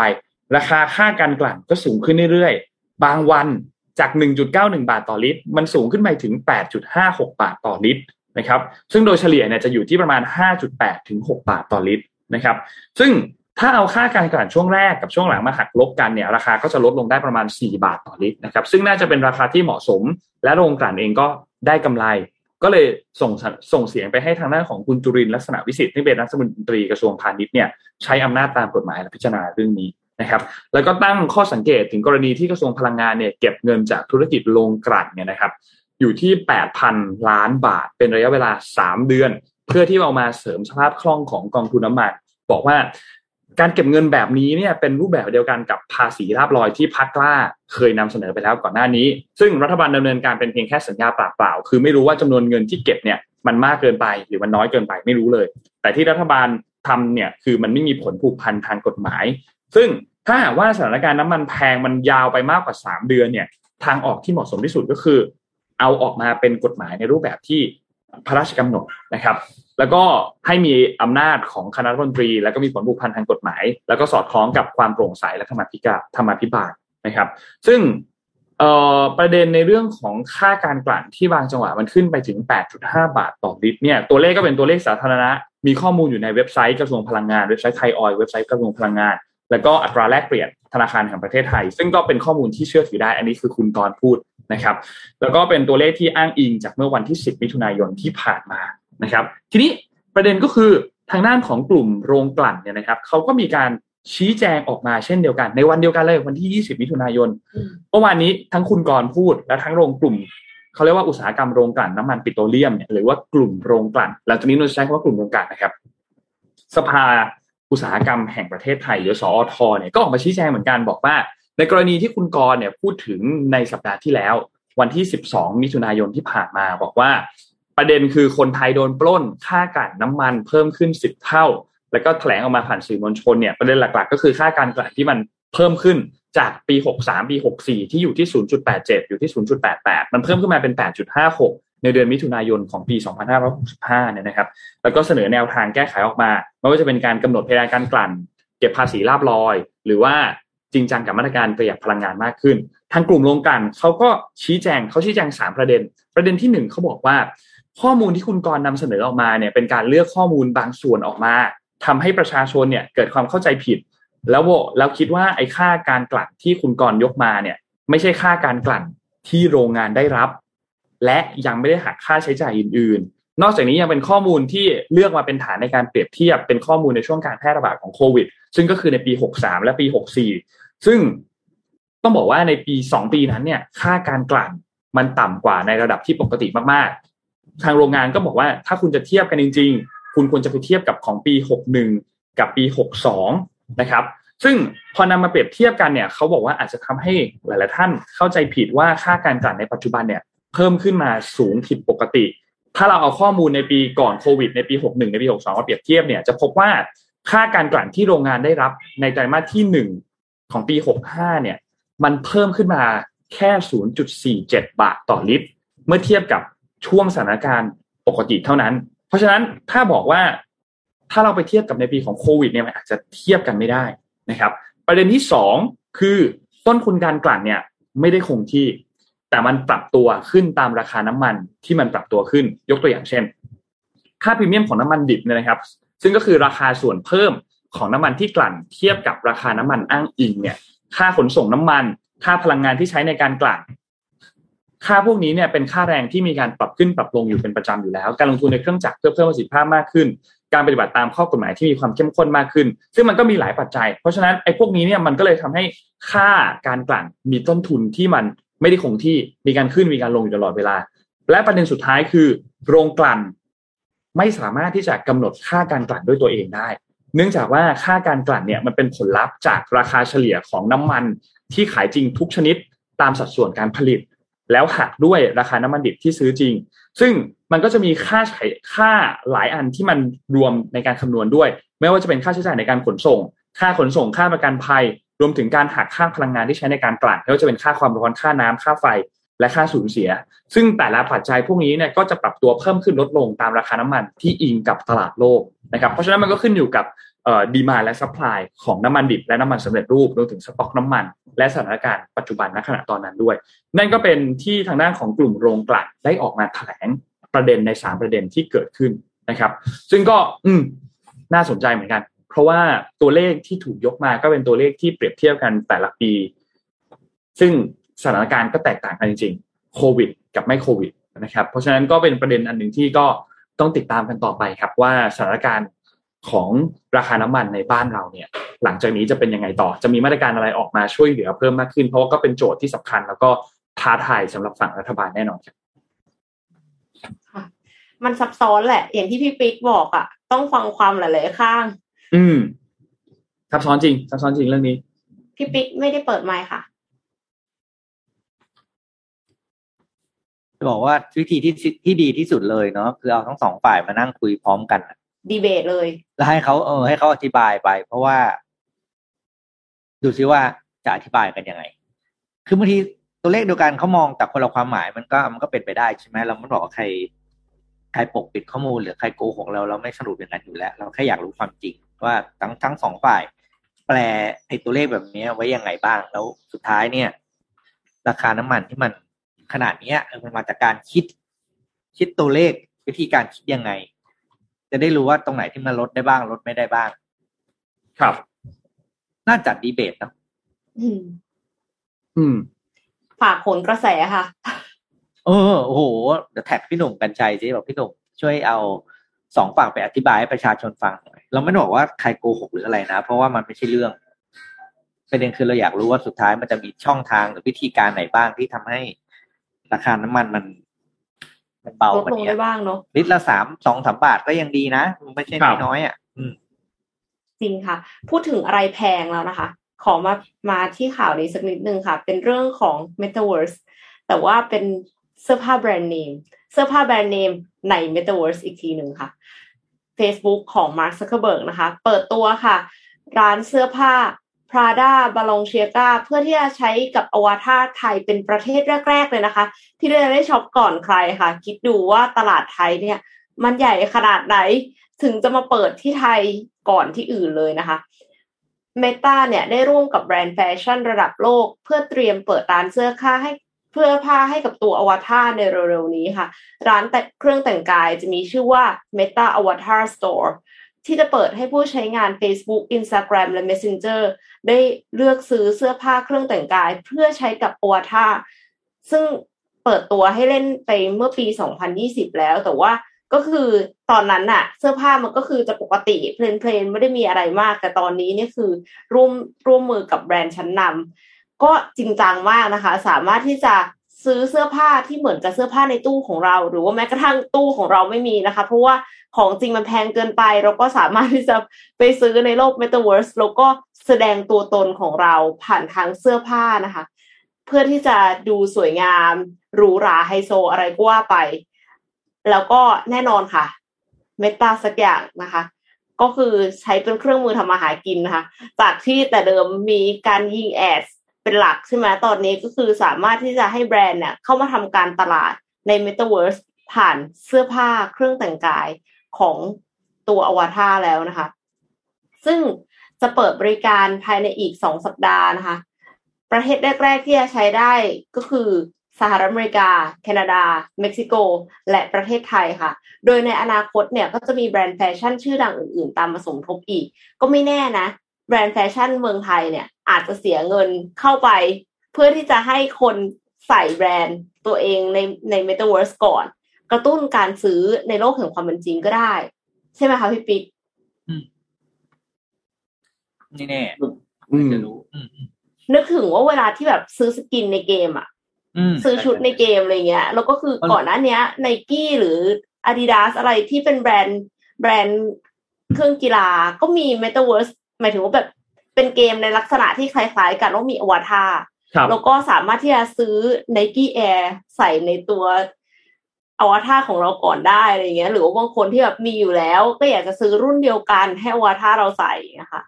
คล้ายๆกันประมาณนั้น อืมเพราะของที่ว่าก็เป็นเรื่องความพอใจเนาะมันบอกไม่ได้ว่าสมเป็นสมผลหรือเปล่า แต่ว่ารู้แน่ๆว่าถ้าอยากซื้อก็คือซื้อ แล้วบางคนก็จะมีว่าซื้อแบบ เสื้อผ้าซื้อเสื้อผ้าให้อวตารให้เหมือนเสื้อผ้าจริงก็มีนะอืมคนจะได้จำได้อะไรอย่างเงี้ยว่าเออปกติเราเป็นคนแต่งตัวสไตล์ไหนใช่ไหมก็อยากให้ตัวเราไปอยู่ในในโลกของ Metaverse แล้วก็แต่งตัวแบบนั้น ก็มี มีคนบอกว่านี่มัน Ragnarok ชัดๆไม่เคยเล่นนะไม่รู้ว่ามันน้องไม่ได้เล่นเหมือนกันเป็นเกมออนไลน์ที่ฮิตมากแต่น้องไม่ได้เล่นเหมือนกันนะครับอืมแต่แต่แต่แต่พอพอเข้าใจครับ เข้าใจ context ที่พูดถึงนนพามาดูถึงภาพรวม ของเศรษฐกิจโลกปิดท้ายกันรายการกันนิดนึงครับ มี content อันหนึ่งที่น่าสนใจมาก ในช่วงที่ผ่านมาเนี่ยมีเหตุการณ์มันเกิดขึ้นค่อนข้างเยอะนะครับ แล้วก็ทุกอย่างเนี่ยก็กระทบทั้งเศรษฐกิจโลกกระทบเศรษฐกิจไทยด้วย นักลงทุนธุรกิจเองเนี่ยก็อยากรู้ว่าในช่วงที่เหลือของปี 2022 เนี่ยควรจะทำอย่างไรนะครับวันนี้ก็เลยมีเอาลุกของเศรษฐกิจโลกและก็เศรษฐกิจไทย ที่เป็นข้อมูลจาก SCB EIC มาเล่าให้ฟังปิดท้ายกันนะครับ เราเริ่มต้นจากภาพรวมภาพใหญ่ก่อน เศรษฐกิจโลกก่อนนะครับ ในปี 2022 เนี่ยเศรษฐกิจโลกมีแนวโน้มที่จะชะลอตัวลงจากปีก่อนนะครับ เพราะว่ามันมีปัจจัยเสี่ยงที่เพิ่มขึ้นมาเป็น 3 ปัจจัยหลัก ปัจจัยแรกก็คือสงครามของรัสเซียยูเครนที่เราเห็นเลยอุปทานคอขวดกลับมาอีกครั้งหนึ่งนะครับ ราคาสินค้าโภคภัณฑ์ โดยเฉพาะใน sector ของพลังงานและอาหารเนี่ยยังอยู่ในแนวโน้มที่สูงมาก และยังสูงอยู่ในระดับต่อเนื่องนะครับ ปัจจัยที่ 2 คือประเด็นเกี่ยวกับมาตรการการล็อกดาวน์ก็คือ Zero COVID ของจีน นะครับ ซึ่งส่งผลกระทบต่ออุปสงค์ภายในประเทศ แล้วก็ยิ่งมาซ้ำเติมปัญหาอุปทานของโลกด้วยนะครับ เพราะว่าจีนเป็นผู้ผลิตสินค้ารายใหญ่ แล้วก็เป็นหนึ่งในศูนย์กลางการขนส่งของโลกด้วยนะครับ และปัจจัยที่ 3 ปัจจัยสุดท้าย คือประเด็นเกี่ยวกับการดำเนินการของการเงินดึงเงิน ซึ่งฝั่งของธนาคารกลางของสหรัฐเนี่ยก็เป็นปัจจัยหลักเหมือนกันนะครับ ที่ตอนนี้มันเร็วและแรงเพื่อที่จะสกัดเงินเฟอ้อที่เกิดขึ้น นะครับ ซึ่งก็อย่างที่เราเห็นเลยครับว่ามันเกิดการกดดันทางการขยายตัวของเศรษฐกิจโลกนะครับแล้วก็เพิ่มความผันผวนของภาคการเงินโลก ซึ่ง EIC เขาคาดการณ์ว่าธนาคารกลางของสหรัฐเนี่ยทุกการประชุมที่เหลือในปีนี้จะมีการปรับขึ้นอัตราดอกเบี้ยนโยบายแน่นอนนะครับ ซึ่งภายในสิ้นปีนี้อาจจะไปแตะที่ระดับ 3%หรือ 3.5% EIC คาดการณ์ไว้อยู่ที่ประมาณ 3%นะครับดังนั้น EIC ก็เลยมีการปรับประมาณการการขยายตัวของเศรษฐกิจโลกเนี่ย ลงมาอยู่ที่ 3.2%ในปี 2022 นะครับ ซึ่งชะลอตัวลงจากปีก่อนที่ขยายตัว 5.8%นะครับ ซึ่งก็เป็นไปตามการชะลอตัวของกลุ่มเศรษฐกิจสำคัญ ไม่ว่าจะเป็นสหรัฐยุโรป และก็จีนนะครับ และหลังจากนี้หลายเศรษฐกิจของโลกมีความเสี่ยงที่จะเข้าสู่ภาวะถดถอยมากขึ้นนะครับ ทีนี้และในไทยล่ะ ในไทยนะครับ EIC ได้มีการปรับการประมาณการนะครับ การขยายตัวของเศรษฐกิจไทยเนี่ยขึ้นมา เป็น 2.9%จากเดิมเนี่ยเขาประมาณไว้อยู่ที่ 2.7%นะครับซึ่งการปรับขึ้นมาในครั้งนี้เนี่ยเขาก็ปรับขึ้นมาจากการฟื้นตัวของการท่องเที่ยวแล้วก็ภาคบริการนะครับ ผ่านการเปิดเปิดประเทศ รับนักท่องเที่ยวเข้ามาเพิ่มเพิ่มมากขึ้นนะครับ แล้วก็มีการผ่อนคลายมาตรการผ่านหลายพื้นที่มากขึ้นนะครับ ใน EAC EAC เนี่ยเขาคาดการนะครับบอกว่า นักท่องเที่ยวชาวต่างชาติเนี่ยน่าจะเดินทางเข้าไทยมา ปีปีนี้รวมๆกัน 7.4 ล้านคนนะครับเดิมทีเขาประมาณไว้ที่ 5.7 ล้านคนนะครับแล้วก็ทำให้กิจกรรมภายในประเทศเนี่ยมีการฟื้นตัวมากยิ่งขึ้นด้วย นอกจากนี้นอกจากการท่องเที่ยวแล้ว ภาคการเกษตรก็จะมีส่วนช่วยสำคัญในการผลักดันการเติบโตของเศรษฐกิจในปีนี้ด้วยเช่นเดียวกัน นะครับในปีนี้เนี่ยผลผลิตภาคการเกษตรเนี่ยมีแนวโน้มที่จะขยายตัวได้ดีมากยิ่งขึ้น แล้วก็ราคาสินค้าเกษตร มีแนวโน้มที่จะขยายตัวตามทิศทางราคาของอาหารโลกที่พุ่งสูงขึ้นนะครับซึ่งมีปัจจัยทางด้านอุปทานที่ได้รับผลกระทบมาจากสงครามในยูเครน แล้วก็ความคว่ำบาตรของรัสเซียจากชาติตะวันตกนะครับแต่อย่างไรก็ตามครับการใช้จ่ายในประเทศตอนนี้เนี่ยที่ได้รับแรงสนับสนุนจากการฟื้นตัวของภาคท่องเที่ยวและบริการเนี่ยแล้วก็รายได้การเกษตรเพิ่มขึ้นเนี่ยรวมถึง อุปสงค์คงค้างจากกลุ่มที่มีกำลังซื้ออยู่เนี่ย แต่ว่าเศรษฐกิจไทยยังคงได้รับแรงกดดันจากเงินเฟ้อที่เร่งตัวสูงขึ้นในรอบ 24 ปีนะครับ แล้วก็การส่งออกที่มีแนวโน้มที่ชะลอตัวลงในระยะต่อไปตามการชะลอตัวของเศรษฐกิจโลกนะครับ ซึ่งก็อย่างที่เห็นครับว่า ERC เขาปรับประมาณการการขยายตัวของเศรษฐกิจไทยเนี่ยนะครับ ขึ้นมาเป็น 2.9%จาก 2.7 นะครับ ก็ภาวะเศรษฐกิจโลกเนี่ยมันชะลอตัวลงก็จริงปัจจัยต่างๆ มีความเสี่ยงที่เพิ่มขึ้นในระยะทางข้างหน้าก็จะส่งผลให้การส่งออก ซึ่งต้องบอกว่าการส่งออกเนี่ยมันเป็นฟันเฟืองสำคัญของในการสนับสนุนเศรษฐกิจในช่วงที่ผ่านมานะครับ อาจจะมีอัตราที่มันชะลอตัวลงนะครับ ส่วนแรงส่งของภาครัฐ การก่อสร้างของภาครัฐเนี่ยมีแนวโน้มที่จะขยายตัวได้ดีในปีนี้นะครับ ซึ่งก็เป็นความคืบหน้าของโครงการภาพใหญ่ แต่ในภาพรวมแล้วเนี่ยมีแรงส่งที่ลดลงครับ เพราะว่าเม็ดเงินในการดำเนินการโครงการใหม่ภายใต้พรกกู้เงิน 5 แสนล้านบาทเนี่ยมันเหลืออยู่เพียงแค่ 4.8 หมื่นล้านบาทเท่านั้น ที่จะเอาไปไว้ใช้จ่ายเนี่ยนะครับ ซึ่งเขาคาด EAC เนี่ยเขาคาดการตัวเลขอันหนึ่งที่สำคัญมากๆคือตัวเลขเงินเฟ้อเฉลี่ยตลอดทั้งปีเนี่ยนะครับจากเดิมเขาคาดการไว้อยู่ที่ 4.9%เขาเปลี่ยนตัวเลขครับ น่าจะเร่งตัวไปอยู่ที่ 5.9%นะครับ ซึ่ง อันนี้ก็เป็นจุดหนึ่งที่สำคัญมากๆ เพราะว่าเป็นระดับที่สูงที่สุดในรอบ 24 ปีนะครับ เพราะว่าปัจจัยหลาย ๆ อย่างครับ ไม่ว่าจะเป็นการลดมาตรการการอุดหนุนค่าครองชีพของภาครัฐ แล้วก็การกดดันกำลังซื้อการบริโภคภายในของประเทศ รวมถึงการชะลอการลงทุนในภาคธุรกิจลงเนี่ยนะครับ EAC เขาวิเคราะห์เขาบอกว่า รายได้ภาคครัวเรือนที่มีแนวโน้มเติบโตช้าลงตามตลาดแรงงาน ที่ยังฟื้นตัวไม่เต็มที่ ตัวนี้แหละจะเป็นข้อจำกัดต่อความสามารถในการรับมือกับค่าครองชีพที่มันเร่งตัวสูงขึ้น โดยเฉพาะกลุ่มครัวเรือนที่มีรายได้ไม่พอกับรายจ่ายนะครับ ซึ่งก็เป็นความเปราะบางของภาคครัวเรือนไทยที่เพิ่มขึ้นในปีนี้นะครับ นอกจากนี้ภาคธุรกิจเองก็จะประสบปัญหากับภาระต้นทุนที่สูงมากยิ่งขึ้น ซึ่งมันก็จะส่งผลต่อไปยังผู้บริโภคได้แบบประมาณหนึ่งได้แบบจำกัดนะครับ โดยเฉพาะในกลุ่มสินค้าที่เป็นกลุ่มสินค้าไม่จำเป็นนะครับ และ ทางด้าน ERC เขาก็คาดการณ์ว่ากรงงเนี่ยจะมีการปรับขึ้นอัตราดอกเบี้ยนโยบายมาอยู่ที่ 0.75%ในไตรมาสที่ 3 ของปีนี้นะครับ เพราะว่าเงินเฟอ้อที่มันเร่งตัวสูงขึ้น และภาวะเศรษฐกิจที่ดูแล้วมีแนวโน้มที่จะฟื้นตัวดีขึ้นหลังจากการเปิดประเทศนะครับ แต่อันหนึ่งที่เราต้องจับตามองคือในระยะสั้นเนี่ยค่าเงินบาทครับ ยังคงเผชิญกับแรงกดดันจากการขึ้นดอกเบี้ยของเฟดและรวมถึงความเสี่ยงของภาวะสงครามนะครับทำให้เงินบาทเนี่ยจะอยู่อาจจะอ่อนค่าและอยู่ในกรอบ 34.5 ถึง 35.5 บาทต่อดอลลาร์สหรัฐเนี่ยนะครับ และมีแนวโน้มที่จะแข็งค่าขึ้นเล็กน้อยในช่วงปลายปีจากเศรษฐกิจที่ฟื้นตัวมากยิ่งขึ้น แล้วก็ดุลบัญชีเดินสะพัดที่ปรับตัวดีมากยิ่งขึ้นนะครับ และสุดท้ายครับคือ EIC เขาประเมินว่า แรงขับเคลื่อนของเศรษฐกิจไทยในระยะต่อไปเนี่ยจะมาจากภาคท่องเที่ยวและภาคบริการเพิ่มมากขึ้น และมาแทนที่กับการผลิตเพื่อส่งออกนะครับ ภาพรวมเนี่ยนะครับ คือระดับ GDP รายปีเนี่ยจะยังไม่กลับไปอยู่ในระดับของปี 2019 จนไปถึงไตรมาสที่ 3 ของปีหน้าเลยปี 2023 นะครับ นอกจากนี้เศรษฐกิจไทยยังคงเผชิญกับความเสี่ยงในระยะต่อไปนะครับ ไม่ว่าจะเป็นภาวะสงครามที่ยืดเยื้อ มันก็จะทำให้ราคาพลังงาน สินค้าโภคภัณฑ์ต่างๆยังคงอยู่ในระดับที่สูง การใช้งานของอุปทานภาคการผลิต และขนส่งจากนโยบายซีโร่โควิดของจีน และการแบ่งแยกห่วงโซ่อุปทานที่เป็นสองคู่ของเศรษฐกิจ ที่มีปัจจัยด้านภูมิรัฐศาสตร์นะครับ ซึ่งก็จะลดประสิทธิภาพและก็เพิ่มต้นทุนในการค้าและการลงทุนในภาคการผลิต และข้อที่ 4 คือผลของแผลเศรษฐกิจที่จะถูกซ้ำเติมจากผลกระทบด้านค่าครองชีพที่มันสูงมากยิ่งขึ้นนะครับ และข้อสุดท้ายคือมาตรการช่วยเหลือ และการสนับสนุนของภาครัฐที่จะค่อยๆ ทยอยลดลง ลดลง ลดลง โดยเฉพาะเรื่องของการกระตุ้นเศรษฐกิจ และการลดค่าของชีพด้านพลังงานนะครับนี่ก็เป็นข้อมูลจาก SCB EIC ที่เป็นเอาลุกภาพรวมของเศรษฐกิจโลก และเศรษฐกิจไทยในปี 2022 ที่เหลือนี้ครับ ปิดท้ายได้อย่างครบถ้วนมากค่ะ คือบอกว่าวิเคราะห์ทุกด้าน